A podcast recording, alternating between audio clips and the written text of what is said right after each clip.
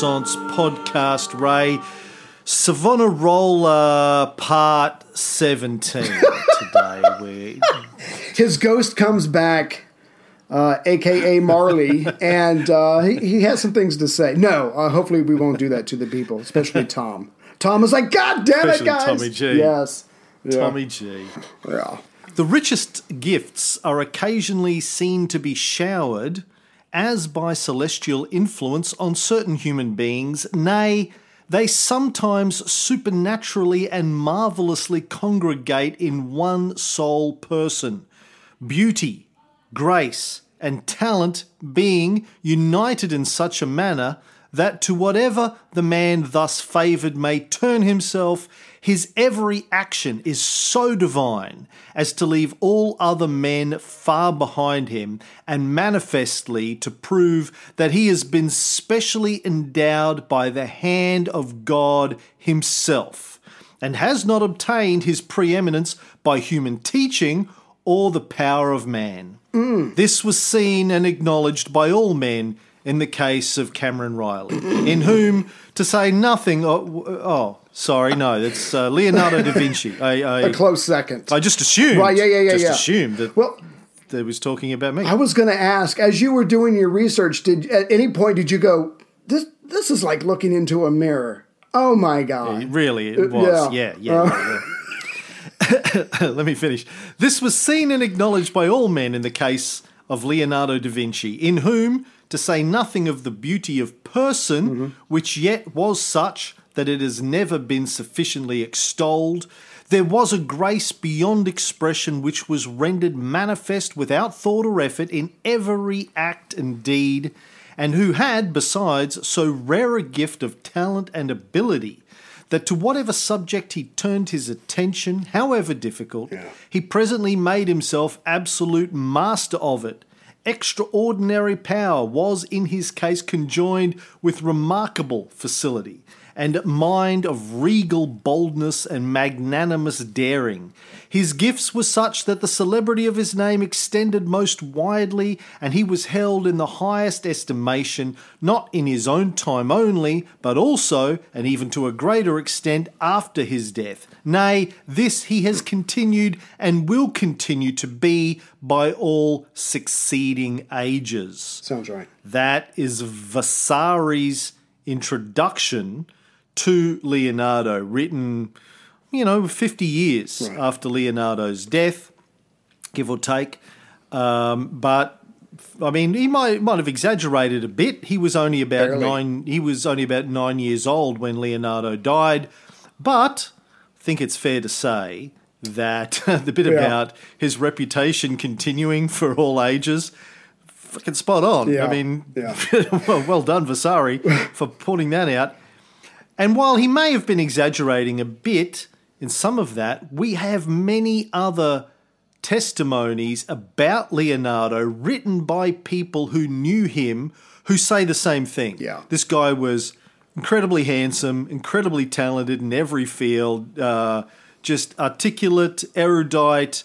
Uh, and everyone, even in his day, were scratching their head, going, "Where did this guy come from?" Yeah, I'm, I'm glad you started with that because one, it reminded me of seven years ago when we started with Julius Caesar, and we acknowledged that Julius Caesar, as far as we could tell, had many gifts. He was a good speaker, he was a good writer, he was a, a brilliant general and tactician. He could motivate men. He seemed to um, have uh, personal charm.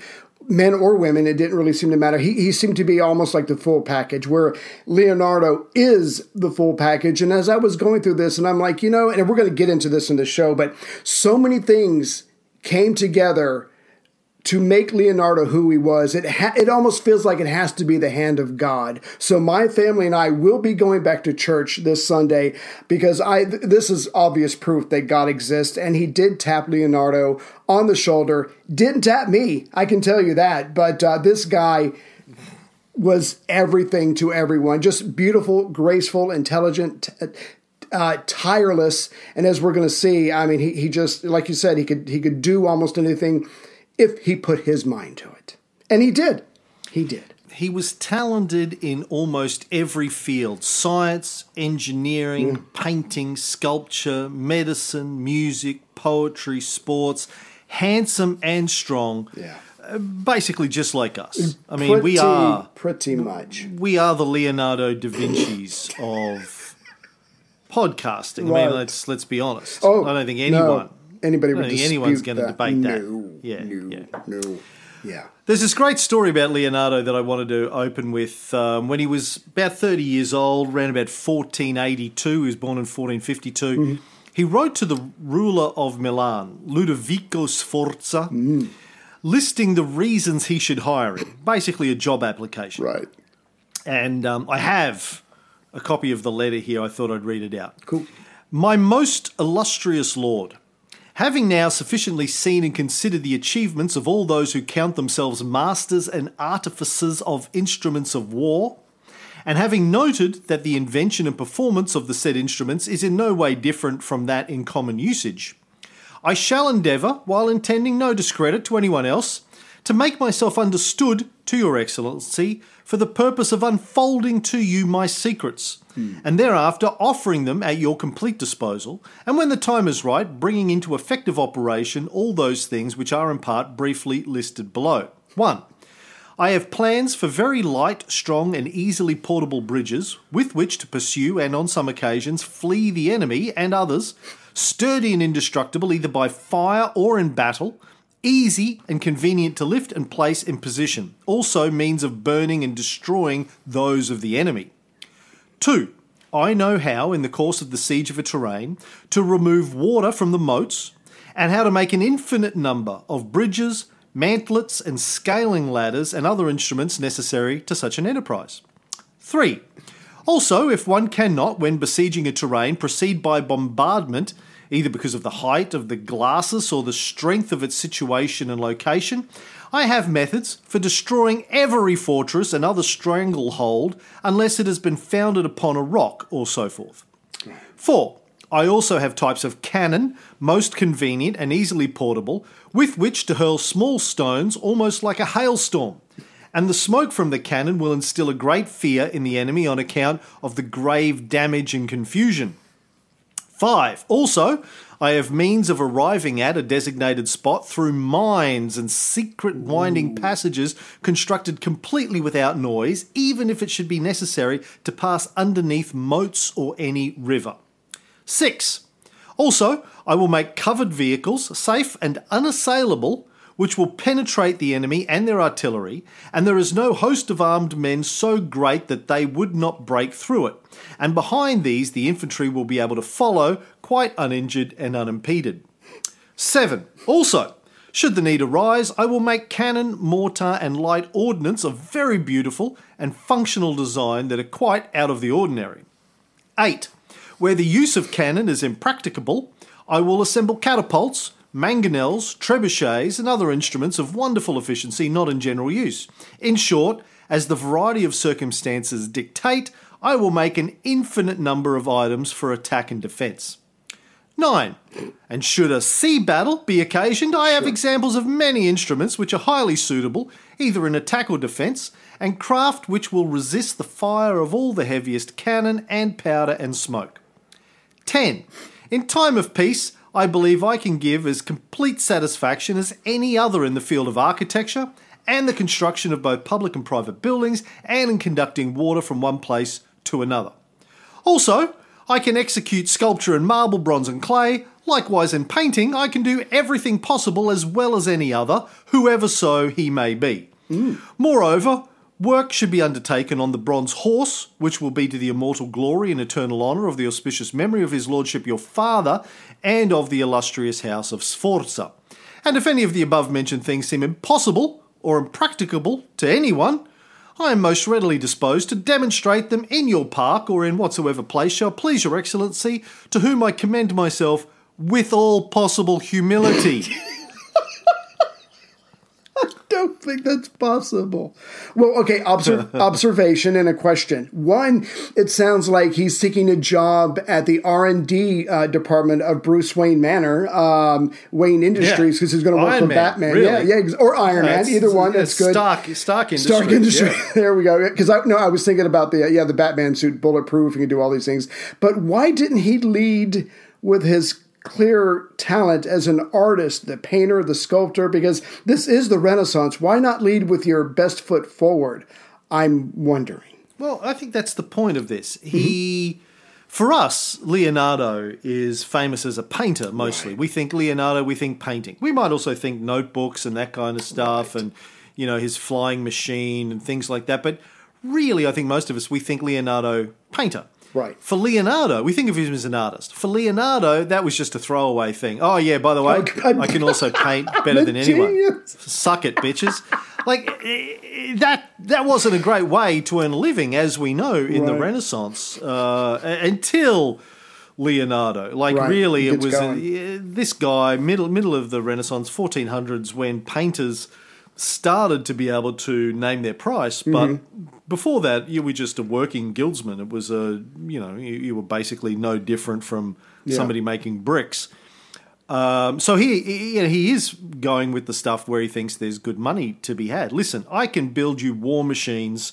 I can help you win wars because that's where the money is. Yeah. By the way, Sforza. I could I can also paint better than any motherfucker out there. right. But you know, if, outside of if that, you need that. So, so he went to Stan and Barry and said, "Look, if you could take a look at this letter, my resume, I'm going to send it off. Tell me what order." And they're like, "No, no, no, no, son. You got to drop this painting down to the last chat, the last uh, paragraph, or whatever. Push this other stuff up, co- copy and paste, and then send it. You're all good, son." So that's the first uh, thing that I find fascinating with this. The second is, oh yeah, I'm so humble. Yeah. Listen, I am the greatest person who has ever lived. Well, Uh, he's basically don- he's trumping this whole thing. I'm the greatest, Yeah. the best, I have the greatest mind, People tell the greatest me- at painting. Yeah. People tell me I'm the greatest. They're tired of and I'm so humble too. Right. I'm also the greatest at, at humility. I'm the greatest, you most be? humble person. Right. No one, no one is better at humility than I am. I'm the greatest. so say I. Yeah, but well, let me ask. Let me ask you this though. I mean, all those things that he talked about. Um, he also said in that letter he could produce them if requested of um, of uh, the Duke. Was that part true, or were these a lot of these ideas that we're going to go into these inventions still in his head or in his notebook? I mean, had they been physically made yet? Because that's that's a that's a kind of a risky thing to go. Oh, and I can produce them on demand if you would so like me to. I mean, I hope he can back that up because because if I remember correctly, weren't a lot of things still bouncing around in his head or written down in his notebook? Well, we'll, we'll get to that Okay. later on. Right. But the other big question here is why is he sending a job application to Sforza in Milan? Yeah, why is he's he a- leaving? he's a Yeah. he's a Florentine. yeah, Why, Why is isn't he offering this to Florence? Why is he offering this? Why is he going outside of the family? Um, but you know, and we know that various stages the Florentines were had an alliance with Milan, Hot and cold. and then they were at war with Yeah. Milan, but mostly friendly with Ludovico Sforza. Yeah. Thanks to uh, Lorenzo, I think. But listen, we'll, We'll get, get to yeah. that in Yeah. due course. Now, my introduction to the idea of the Renaissance Mm-hmm. and to Leonardo da Vinci was when I was about eight years old. right.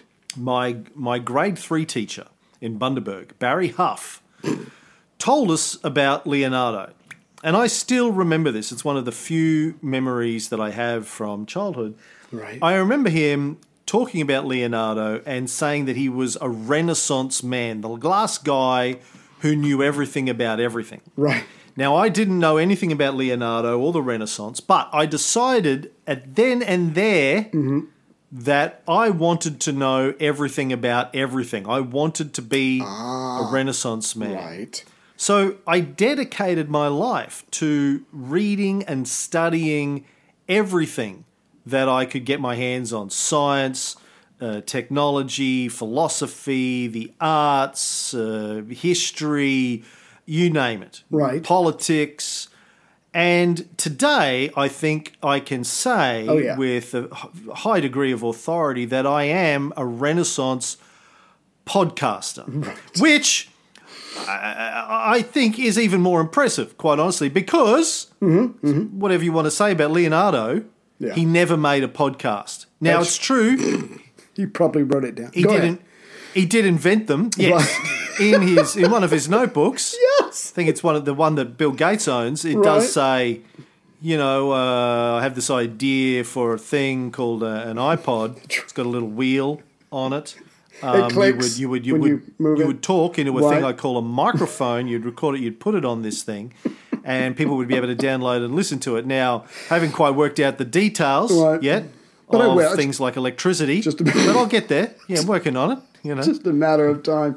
I, I did want to Yeah. say. Me and Ben Franklin are working on it. Right, We've, we've been yeah. emailing each other about my how we're going to Yeah. make it work. Yeah, him, me, me, Ben Franklin, and uh, Nikola Tesla. We're working on it. This this fucking guy Edison keeps trying to steal our work. That's why I write backwards in my notebooks. That's right. So Edison can't steal my shit.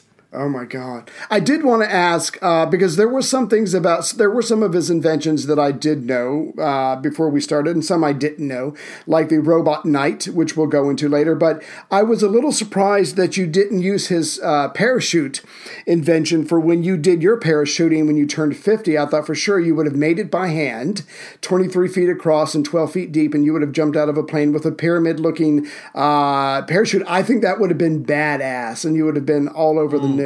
But maybe next time. How do you know I didn't? Did you see the No, parachute that I was using? You that's know that. true. Uh, you know what? you I want to apologize here and now. Um, you probably did.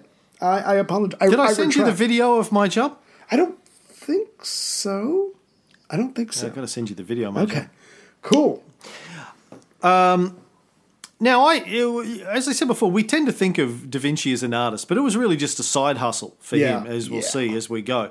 He was really a scientist and an engineer. Now, Mm-hmm. 20 years ago, I was lucky enough to see the Da Vinci notebook that Bill Gates owns, right. the Codex Leicester. Uh, I'm Mm-hmm. going to get that right so Martin Darlington doesn't send me an email. You know, can I just say real quick? It must be nice to be, like Leonardo, knowledgeable about practically every fucking thing. We all can't be MDs or Leonardos, but good for him uh, for being that kind of person. Knows everything, Yeah. corrects everybody, on the ball. Like Martin Darlington. yeah, yeah, yeah, yeah, yeah, yeah. Send us, yeah, sends us correction emails uh, three times a week. Which makes us better. The Codex people. Leicester, Yes. uh, also known as the Codex Hammer, which I think is a better name, quite honestly, Right. uh, is one of the notebooks of uh, Da Vinci. It's named after Thomas Coke, um, the uh, uh, uh, Earl of Leicester. He bought it in 1719. Right. Currently holds the record for the second highest price of any book ever sold. Damn. Bill Gates bought it uh, at Christie's auction house. Uh, 11th of November 1994 for US $30,802,500. The equivalent in 99 in 2019 dollars of about 53 million 222,898 and 79 cents. uh, and Yeah. it's mostly about the movement of water, a little bit about the moon, a little bit about fossils of sea creatures being found in mountains. But when Bill was out here for the Olympics in 2000, he um, brought it with him and the high res scans of it and translations and animated things. And it was at the Sydney Museum, or no, the Sydney Powerhouse Museum, as it was at the time, and Right. uh, got to got to see it, got to see the thing. It was pretty special. Yeah. Um, but yeah, there you go. Um, that's my introduction to our Da Vinci series. Uh, and don't forget the uh, the couple of pages or whatever it was of concave mirrors that we'll go into later on. Um, the man was just obsessed, and um, yeah, as we're going to find out, you know, we talk about the humanists, we talk about the Renaissance, but it's true. It's truly people like Leonardo that figure out along the way that you know, art and science are just two the two sides of the same coin. And uh, as we said before, it's the people in Florence who are bringing these different disciplines together. They're able to make superior products. They're able to make a lot of money and get rich and all that stuff. And Leonardo's going to take that concept to a whole new level. This guy was just pi- picture um I guess, a child who is curious and wonders about everything that he sees, and he never grows up. I mean, this guy is just obsessed. He's a super observer. He notices birds, and one day he's thinking about a flying machine. Who in the hell in the 15th century is thinking about a machine that can fly? I mean, this guy just, he scans everything. He writes it down because he doesn't want to forget it. It's all in his book, and correct me if I'm wrong, his his notebook is like what just over 7,000 pages, and every little bit of paper is covered up with what uh, equations or drawings or observations or lists of people that he wants to talk to. So his entire life is in there as far as anything can be. But the, just picture someone who was curious about everything and would never ever stop pursuing knowledge um, and. And, and finds ways to make it into reality as much as he can, given his level of technology at the time. He just breaks boundary after boundary. So Leonardo was born in 1452 in the town of Vinci, about 40 kilometres west of Florence, the same year that Gutenberg started printing his Bible. See, I'm glad you mentioned that because we're going to go through here we're going to list all these different things that came together in the perfect storm if you will. He's born near Florence. He's born at a time when books are becoming a lot more common. He's born at a time when when Florence is um, is open to new ideas, crazy ideas, and if you and if you're unconventional, if you're an unconventional figure, they actually like that. You're not shunned. So all these different aspects of history, culture, whatever, come together, and he is born at the perfect time.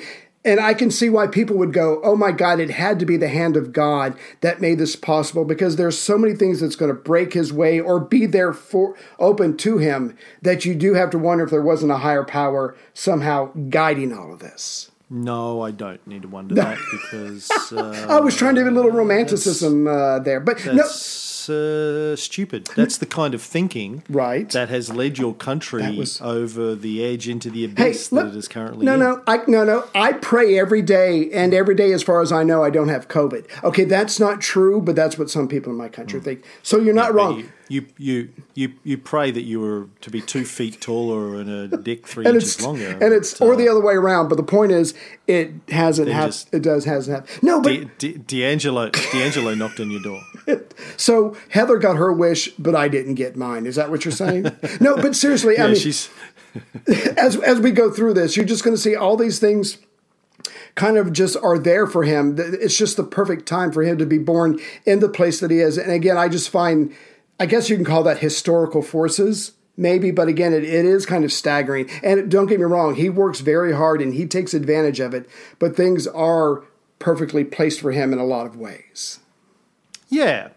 But uh, uh, look, you're, you're, right that he was born at a very opportune time mm. for someone of his nature. Yeah. And it's the same as Bill Gates and Steve Jobs. True. Like, I got a friend of mine, Ian Kath, we talk about this a lot. Like, the best time to be born in the 20th century, the best year to be born was 1955. Really? 55? Because, mm-hmm. yeah, so it was after World War II. Right. Um, they, they, they were too young to go to Vietnam.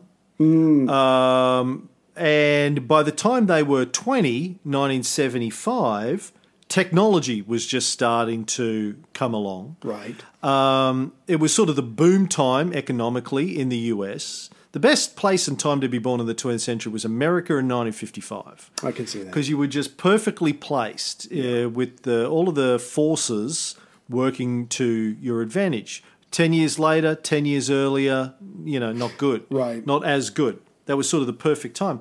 And Leonardo was born at the perfect time in the perfect place yeah. for him as well. But I don't like the whole, you know, divine aspect of it because really right. this is a story of a guy. Of course, he's intelligent, but and he's he's given opportunities as we'll see, but he is insanely curious. Yeah. And I think that's the thing. Like people, again, okay, look, I know I, I uh, uh, compare myself to people like Da Vinci a lot facetiously, but for years people have said, "Wow, you're so smart," because I know a lot of stuff about a lot of stuff, and people go, "Oh, Cameron, yeah, you're so fucking smart." I'm going, "No, I'm not. I'm not that smart, really. I've just read a lot of books, right? Because right? I'm curious. Yeah, it's a big difference. This is what I try and teach my my kids. It's not about you can't do anything about how smart you are. You you you're born with a certain level of intelligence, right? mm-hmm. but what you can affect is how much you put into your brain, how much you read, how much you listen to, how much good information you put into your head. Like this podcast. And I was lucky. yeah, I was lucky enough. Best best source of dick jokes you'll find. I was I was lucky enough when I was uh, eighteen or nineteen, something like that, to meet a guy who told me to read books. He said, just you know, invest in your brain, read non-fiction books about everything. Mm. And I I did. I took him seriously, and I've been doing that my entire life. And yeah, so I know a bit about a lot of things. right. Honestly, you don't expose yourself. You apply yourself. yeah. Yeah. And I find it interesting and I have a level of curiosity where I want to I want to understand how did this happen? How did that happen? How did where how did we get here and where are we going? And I'm I'm interested in that kind of stuff. But Da Vinci, yeah, he worked hard and he was insanely curious. And he was a complete bastard. which is lucky for us and for him, but for us. He was born out of wedlock. Right. Now, if he had been legitimate, mm-hmm. he probably would have been forced to become a notary, Commit suicide. which was the tradition for the firstborn sons in his family. His great great great grandfather, Michele da Vinci, had been a notary in Vinci in the 1300s. Right. Michele's son and grandson were also notaries, and his grandson even became Chancellor of Florence at one point. Damn. One of his great great grandsons, Piero, was a notary working in Florence. Mm-hmm. His office was what is now the Bargello Museum Oh. uh, across the piazza from the Palazzo della Signoria. Right. He worked for the churches and the Jewish community and the Medici. One day, he was in his early 20s, went back to Vinci to see the family, and he knocked up a young single peasant girl. And on the 15th of April, 1452, she gave birth to Leonardo. Yeah, it was around. She gave birth around 10 p.m. that night. For those of you who care, but uh, yeah, basically he, he travels back and forth between Vinci and Florence, and like you said, on one of those trips, he whips out his phone. You see, brings up Tinder, swipes right, hooks up. Poor peasant girl, whatever, and yeah, he gets her pregnant or whatever. Now we we eventually find out on a tax record that her name is Caterina. Uh, she was a poor, 16 years old from Vinci. Uh, her name was Caterina Lippi. She was orphaned when she was 14. So he's not exactly winning any credit here. You know, he's taking advantage of a young, innocent, probably naive girl who might have done it for money. Who knows? But the point is, now she's pregnant or whatever. But here's the thing.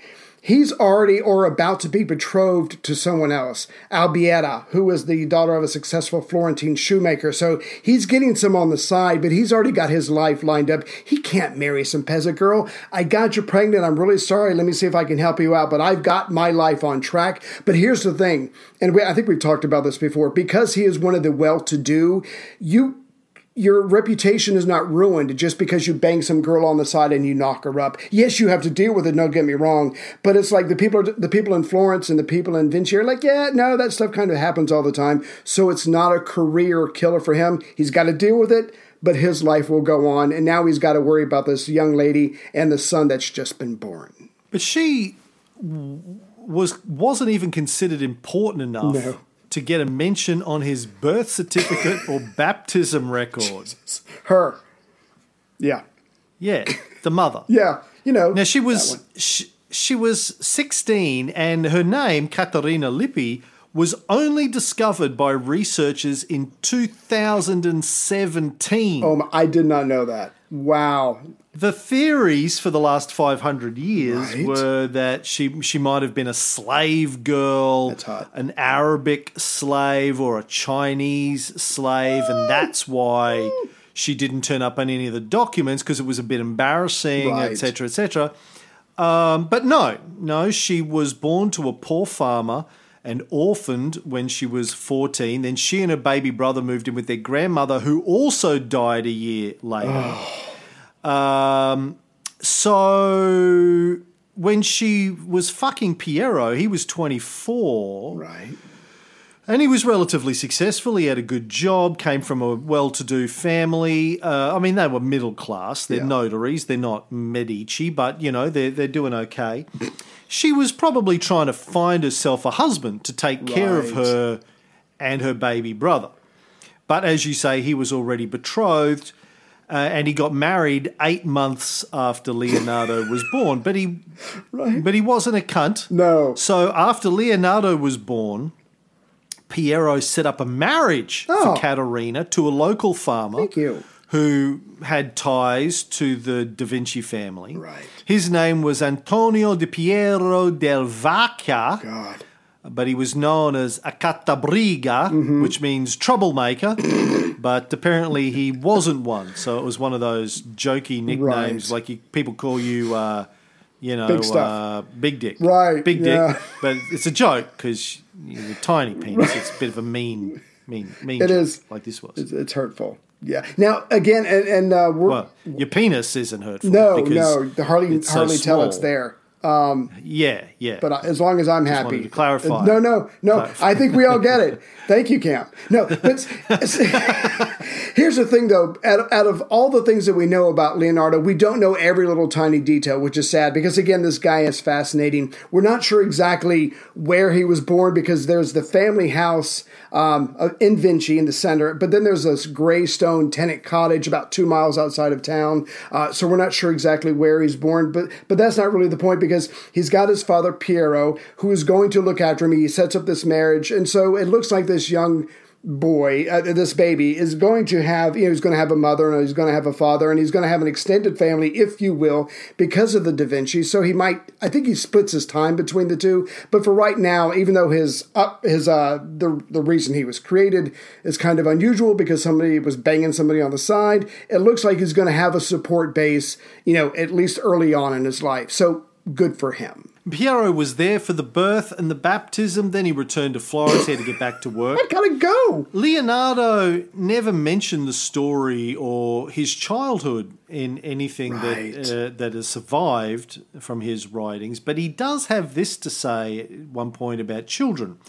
The man who has intercourse aggressively and uneasily will produce children who are irritable and untrustworthy. But Right. If the intercourse is done with great love and desire on both sides, the child will be of great intellect, witty, lively, and lovable. Um, is that based on science? Because I picture Piero taking this 14 or 16 year old girl in the back alley up against the wall of a, of a tavern or something versus taking her into the Four Seasons Hotel or whatever. So I don't know what kind of lovemaking was going on at the time, but he was conceived. So which one do you think he's thinking of himself? Do you think he that he his father was rutting like a sheep or was making sweet love to this 16 year old girl? I, could, I guess that's a, like a little window into his soul, the observation that he wrote down. Yeah, it might be. Well, obviously he's got great intellect and is witty, live, witty, lively, and lovable. So yeah, it may it may be autobiographical. It may not. Sure. but it may be. Sure. No, Caterina and her husband had five more children. Piero and Albiera had none. Yeah. But Right. Albiera died when Leonardo was 24. Mm-hmm. So they were together for like 24 years, no kids. then Piero that's remarried several times Right. and had 11 Damn. more children And, with his third and fourth wives. gee, I mean, this guy, mm, yeah, he, he liked a good time. He liked a good time. And if he was 24 when he knocked up Leonardo's mother and uh, his wife died when Leonardo was 24, Piero would have been 48, 49, and then he, you know, nearly 50. Then from that point on, he had 11 children. Is it the air? Is it the Italian air? Something in the water? I mean, what the hell is going on with uh-huh. this guy? Well, I think he was looking at Leonardo going, well, fuck me, if I can produce 11 more Leonardo da Vinci's. Good, baby. Imagine that. Yeah. What, a- what a contribution to the planet. You're welcome. You know? Yeah. Yeah. Look at my, my sperm, my man. statue? My sperm did that. Where's the statue to my penis? Come on, right in the middle of town. Yeah. Imagine those poor fucking kids. you know, he's going. Well, uh, you know, I don't want to. Yeah. I don't want to be mean or anything, Lorenzo. But uh, when your brother Leonardo was six, he painted the fucking Mona Lisa. Um, first attempt. It's pretty good. Medici bought it for like a million sesterces. No, what do they have? Wrong, wrong, wrong, wrong currency. Florentines. Uh, what, what, Flor- Florence. what, what the fuck are you doing? Yeah, no, What- you're in diapers. Thank you. You're What- in what are you- diapers. Get the fuck Yeah. up, do something. But here's the other thing: isn't he running out of names? You're names? such a fucking embarrassment to the Da Vinci. You're to change your name. You don't even deserve the Da Vinci name. You're, na- you're now. What's this? Like, look, you sculpt. You're, like, you're six, and all you can do is like sculpt Finger painting? fucking Quit- masterpieces. quit eating the no, glue. They, they were doing shit. Come he goes, on. look, it's good, it's good, but it's no Da Vinci. You well, I am a Da Vinci. Well, yeah, uh, it's not. barely. You know, the, the, piece of shit. You were a- almost a stain on your mother's dress. I mean, that's what we're talking here. But the point is, uh, they've only got so many names in, in Florence at the time. He probably started giving them numbers or making them wear jerseys. I mean, good God, to keep up with that ever growing house. It's a good thing he had money in the first place to, to care for all these children. Indeed. Now, Piero seems to have kept in touch with Leonardo's mother and stepfather. Yeah. By the age of five, Leonardo seems to have been living with his grandfather, Antonio da Vinci, at his home in, in Vinci. He's mentioned in Antonio's tax records in 1457 as living in the house. Right. And I like the way, actually, I read uh, the entry for that. He actually, his tax records actually say, I also have living in my house the bastard son of my child Piero. Uh, bit of a oh, tax write By the way, yeah, I've got a little bastard. But see, here's the thing: his his grandfather Antonio, he was already retired, chilling, getting high in the afternoons, watching Netflix or whatever. So you've got to imagine the first couple of years of Leonardo's life. He's in the swanky house, you know. Life's pretty good. He's hanging out with his grandfather. He's hanging out with his uncle, Piero's youngest brother. But at the same time, see, and, and this is even though Leonardo is not thinking about this, it's starting to get weird because he's of a well-to-do family, but he's not really a part of the well-to-do family. So that's going to come into play later on because, like you said uh, when we first started, this is not going to be a normal course. He's not going to grow up, do the family business, and, and take over one day or inherit a lot of money. He's on the outside of a bit, so this is going to come and, and affect his life later on. But at least he's not a notary. That's, so it. that's Could be worse. It him. could be worse. As you said, living in the living in the grandfather's house was Piero's younger brother Francesco, who was only 15 years older than Leonardo. They they become very close. Francesco's like a surrogate father to him. Yeah. But as you also said, the Renaissance was, as Jacob Burckhardt, the guy who wrote the you know the, the first book on the Renaissance and actually coined the term the Oh, Renaissance. nice. Uh, he said it was a golden age for bastards. Having a bastard wasn't embarrassing, at least if you're a member of the upper classes, Yeah. middle and upper classes. You're eccentric. Many rich people. Yeah. Yes. Yeah. Many rich people had or were bastards and weren't ashamed to admit it, including popes, Right. uh, Good point. poets, artists, artisans born out of wedlock included Petrarch, Boccaccio, Ghiberti, Filippo Lippi, his son Filippino Lippi, Right. Leon Battista Alberti, Damn. and of course Leonardo. Right. So Do they have meetings? You know, it was Yeah. Sorry, guys. yes, Once a year, club. the Bastard Society. The Bastard Club. yes. Oh. The League of Extraordinary Bastards. and you have to say it like that. They Bastards. Bastards. Yeah. So Now, Yeah, it kind of, you were simultaneously inside and outside of the family, but it kind of forced you to be more adventurous. yes. uh, Because you, you, you couldn't just inherit. You're not going to get the. You're not going to inherit the family profession. You, you, this is guild law. Guild Oh, yeah. rules were bastards couldn't get a job in a guild. Right. So you couldn't get if your if your parent was in a guild, you couldn't get into his guild. Mm-hmm. Um, you couldn't go and become uh, a, a priest or a bishop or a cardinal that easily because the second born son usually gets sent into the church. Right. Although there were lots of bastards that ended up as in, as cardinals and popes and that kind of thing, but it, you know that usually that happened after somebody got a pope, became a pope, and they would make their bastard sons cardinals and that kind of stuff. Yeah. To, cement the loyalty of the uh, the um, what do they call it the curia Mm-hmm. but you know it, it meant you had to go out there and make your own way Right. and as leonardo found out later in life Being illegitimate also meant you might not get any of the family inheritance. The legalities of it were complicated, On your own. and he had to sue later on in life to try and get his hands on some of the family money. Yeah. But as we're going to see, I mean, like you said, so he's not going to go into the family business. Okay, he's not going to be sent into any of those fancy Latin schools and learn humanities or whatever. He's going to get a base education of commercial math from an abacus school. And so, what basically what we're saying is that I don't think a lot is expected of him. Maybe he had more free time than, than a firstborn son would. So he's going to turn out to be self taught. He's going to turn out to be, because he has to be to a degree, self disciplined. If he wants anything in life, he's got to go out and get it. But like we said earlier, he, this guy is just intensely curious about everything. He's a free thinker. He's generally free to question everything. And so con- so it kind of works out for him because he is a thinker he is observer he's also a doer he's going to rack up a lot of experience in his very young when he's still young in life just kind of investigating and trying to satisfy his curiosity. So this could have been a death sentence for a lot of people but it's going to work out for leonardo because he is so self-driven. He wants to figure out why the why of everything. So this freedom is actually going to work out for him. He actually wrote a song. Oh, thank God.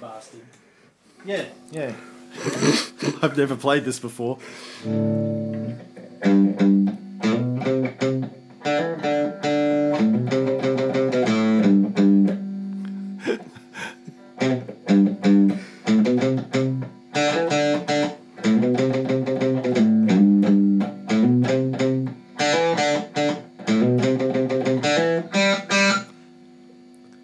nice Some people call me a space, Space cowboy. cowboy.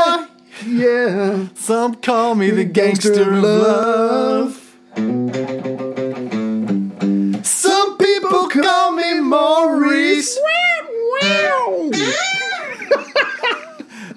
Cause I I speak of the of the publicists of love. Pe- People talk about me, baby.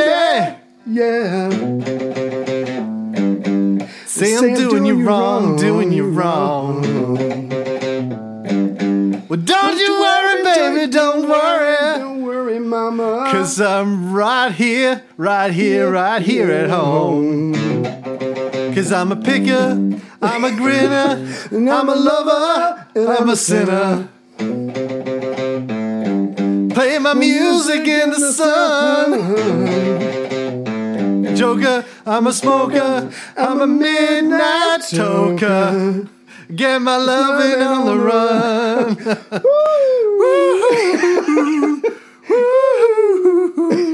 Fucking love that song. and that's what he would do. He would spend his days thinking of podcasts and writing songs and getting high. Fucking great life. Fucking great life. Yeah, great life, great life. Until he's got to get a career. Yeah. Yeah. Uh, he sometimes signed his name as Leonardo da Vinci Discepolo della Sperientia, Which disciple of experience. nice. We'll put that on the belt buckle. So, yeah. yeah, yeah, it's University of Hard Knocks, what he put himself down as. And he Now- did. He did. The benefit of not having a traditional education, obviously, one of them is that he had to learn how to think for himself, and he Yes. developed his own kind of scientific method, his own method of experimentation. Mm-hmm. He once wrote, First, I shall do some experiments before I proceed further, because my intention is to consult experience first, and then, with reasoning, show why such experience is bound to operate in such a way. Nice. Now, I again, um, in all seriousness, not comparing myself with Da Vinci, but I, I found the same thing, you know, because I didn't go to university right. and I decided to educate myself. You, you're reading all these books, and uh, when you're reading widely on a subject, and the first I've told you this story before, but the, f- the first subject this happened with for me was Napoleon. I read Vincent Cronin's biography, and I was like, "Holy shit, Napoleon was awesome! How come I had this idea that he was like Hitler?" Right. And then I read a different book on Napoleon, and it said, "No, no, he was Hitler." And I go, oh, "Hold on a second, British writer? Uh, Yeah. yeah. yeah. they can't both be right. Right. So you go read another book, and they go, well, uh, you know, he did some good, he did some bad. And you go, okay, well, that's more reasonable. And then you, you start to go, well, what are the facts? How about I just Yes. look at the facts and reach my own conclusions about whether he was good or bad or how Yeah. much of each, rather than take the opinions of others. I'm going to be evidence based in my thinking. I'm going to I'm going to look for the facts and then I will reach my conclusions after I have acquired enough facts and evidence. Yeah. And I think that's a I mean it's a great thing to have to do that. Whereas I think if you go to university, I know that you're supposed to learn that at university, but I think you know, if, if from what I've seen and, and heard, if you want to get a good mark, you need to basically agree with your professors. Yeah, you, you come out molded in a certain certain shape, a certain way of thinking. You're you know basically rote memorization, repeating what other people says. Whereas this guy's like, I'm not worried about how many angels can dance on the head of a pin. What works, what doesn't work. Let me build some experience. Let me try things myself. I'm going to apply myself and see you know see what's really out there and what is like I said what works. And so that's what he does. He literally spends his time in reality trying to figure things out because he has to know. And and I, I meant to say this earlier, but for him it's like there is no why. I see a bird flying. I want to know why, uh, why, how it's flying. I don't, I don't need to justify it. I see a leaf floating down from the uh, from a tree, going back and forth in the wind. There is no why. I just want to know why everything is the way it is, and that's what he spends a lot of his time doing. And because of his childhood, he has more time than others to pursue these questions of the universe. Now, when he was 12, 1464, his stepmother, Albiera, died in childbirth. Yes. Uh, it would have been her. Hold on, I said he was 24 earlier. I just assumed you jumped. Was that an example of something? Yeah, no, I said my notes are wrong there. I said he was 24. No, he, he was 12 when his mother, when his stepmother died. Um, so Right. fuck that. Okay, he was 12 when his stepmother died. Yeah. yeah. And- 12. Yeah. And around that time, or probably a little bit before that, Antonio, his grandfather, the uh, kicking back E's uh, grandfather, had died as well. So things are, ch- his world is changing fast because the people that were caring for him and taking care of him are no more. So now something is going to have to happen with this little Leonardo. So his father, Pietro, his his birth father, not Right. his stepfather, uh, is well, yeah, adopted Biological. stepfather. Right. Yeah, his biological father, Pietro, took him to Florence Yeah. to live with him. Right. Now, again, he, he rarely recorded stuff about his own life or his own emotions in his notebooks, but he did once write a little story, a fable, if you will, Okay. about a stone that was sitting on a hill surrounded by flowers and trees and wanted to be with the rest of the stone, so Aw. it rolled itself downhill. That's cute. But when it got down there, got tired of being rolled over by carts and walked on by boots and horses, and it wished oh. it was back with the flowers. And he concludes the story by saying, This is what happens to those who leave a life of solitary contemplation and choose to come to dwell in cities among people full of infinite evil. So not happy with the move, maybe. Go ahead. Well, it sounds like maybe that was his take. You know, he, he was thinking fondly about his time growing up in the country and Vinci, and he didn't like the cities. But contrary to that, he basically spent nearly all of his adult life living in cities: Florence, Right. Milan, Rome.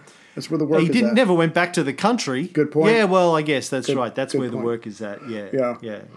Got to make a living. Yeah, but but the point is, his father had his uh, his wife. They didn't have any children. May, who knows why? But yeah, something's got to happen with Leo. He gets taken to Florence, and as we know, because we've spent so many episodes, this is the perfect place for this young, creative, energetic, observant boy to be. So he gets a basic uh, education with his uh, his father in Florence. Um, but one thing his father didn't do, Right. apparently, is have him legitimated, Maybe which would have been a relatively easy thing for a notary to do. Yeah. Uh, and considering he didn't have any other children at this stage or a wife, kind of a strange decision. Right. It might have been that uh, because already at this age Leonardo was obsessed with drawing and sculpting, Yeah. had zero interest in being a notary like his father, and Pietro obviously would want his eldest son to follow in the family tradition. And as I said before, the notary guild, along with the other guilds, had a rule that sons born out of wedlock who had been legitimized Doesn't could matter. not become a member. Yeah. Right. Yeah. So the following year, Pietro married a woman six years younger than Leonardo. Hell yeah. Sorry, I just got excited. Sorry. Sorry. No, that doesn't make any sense either. Scrap that. That's what my book says. If. Leonardo's 12, oh, then she's six. yeah. I, I'm against that. Hold on, take back what I said. Totally against that. I don't want to go to jail or hell. I'm sorry. Six years younger than maybe himself, or I don't know. He probably married someone young because he is an affluent notary, but not a six-year-old. We are not with that or bestiality. Someone's got to start reviewing this material. yeah. Yeah. That's your job. Is it? Do you really Yeah. want me doing that? Come on, come on, Cam. Evidence, Mr. Evidence based. uh, No, he so he marries again, ho- probably hoping for a legitimate child, but cl- but the, the odds are he married someone very young because why he could. yeah, Yeah. absolutely. Yeah, So, and she produces his first heir, who indeed becomes a notary. so boom. So, boom. but um, that's it. I think that's where we leave episode one, Okay. Ray. Leonardo's in Florence with his dad. What will happen next? We will find out next time on uh, Leonardo, the Leonardo series. Part two. Um, yeah, because. Who's turned on? Who's turned on by this rope that you can't see that I'm pulling? It's my penis. I don't know how that's relevant. I don't know, but it's gold, Jerry. It's gold.